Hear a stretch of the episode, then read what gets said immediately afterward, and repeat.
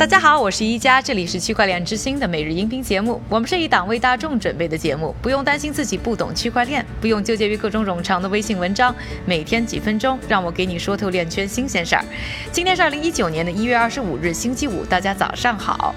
在本周一和本周二啊，我们和大家呢分别分享了币安的赵长鹏和 OKCoin 的徐明星两大交易所巨头的创始人的采访。今天呢，我们则来关注一下这两家交易所啊这两天的新动作。首先呢，还是来关注一下币安。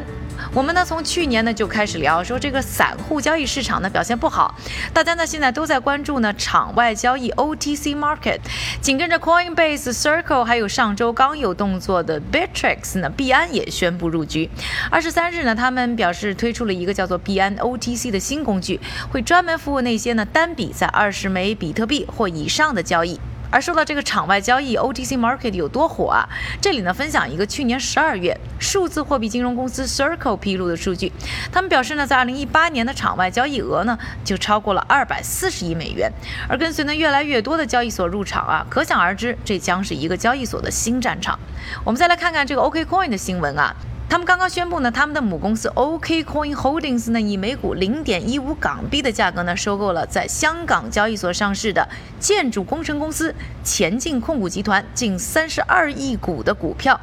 总交易额呢达到四点八四亿港元。这就意味着 OKCoin 掌握了前进百分之六十点四九的股份，成为他们最大的股东。而收购一家八竿子打不着的建筑公司的意图呢，也非常明显，就是 OKCoin 想要借壳上市。这里呢，再和大家普及一下借壳上市的概念。之前呢，好像也有聊过，这个借壳上市呢，又叫反向收购，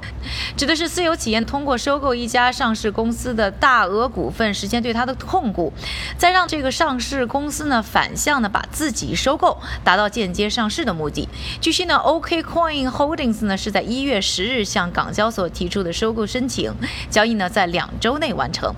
而这种呢反向收购上市的方式啊，最近两年呢在数字货币初创企业中呢似乎很受欢迎，很多人呢都在做这方面的尝试。去年八月啊，数字货币交易所火币呢以约七千多万美元的价格收购香港上市公司 Pantronics Holding 百分之六十六点二六的股份。另外呢，也是在本周 CNBC 报道啊，韩国的 Bithumb 交易所的控股公司呢和已经呢在美国上市的投资公司 Blockchain Industries 呢签署了一份合作意向书。以进行合并，目的呢都是想要啊借壳上市。而我们采访过的 Galaxy Digital 呢，也是通过借壳上市，去年八月成功的在多伦多交易所挂牌上市的。现在呢，数字货币交易所呢纷纷绕开传统的 IPO 啊，选择借壳上市，多多少少呢也是在三大矿机生产商上市坎坷的经验中呢，想要开辟捷径。但是不是他们就能走得通呢？我们还会持续关注。对此你有什么样的看法？欢迎在节目下方给我留言。说完了交易所。所的一些最新动态之后呢，下面的时间还是交给韭菜哥，他为大家准备了一组链圈的最新快讯。好的，一家，我们先来看一组企业方面的消息。IBM 与 Atna、PNC 等医疗机构合作，计划探索利用区块链技术来处理敏感的医疗数据。另外，哈佛大学公共卫生研究生院、美国智库新美国和美国服装品牌李维斯在美国时间周四的时候宣布，将合作开发基于区块链的系统。旨在通过工人的自我报告来取代工厂健康和安全的外部审核报告。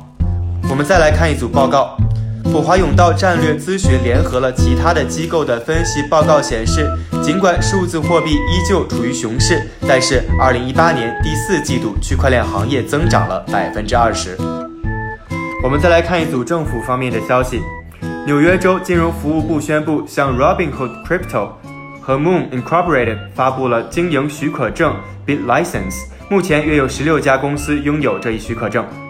另外，国际货币基金组织 （IMF） 在访问马耳他后表示，马耳他区块链的增长也带来了经济风险，包括了洗钱和恐怖主义融资。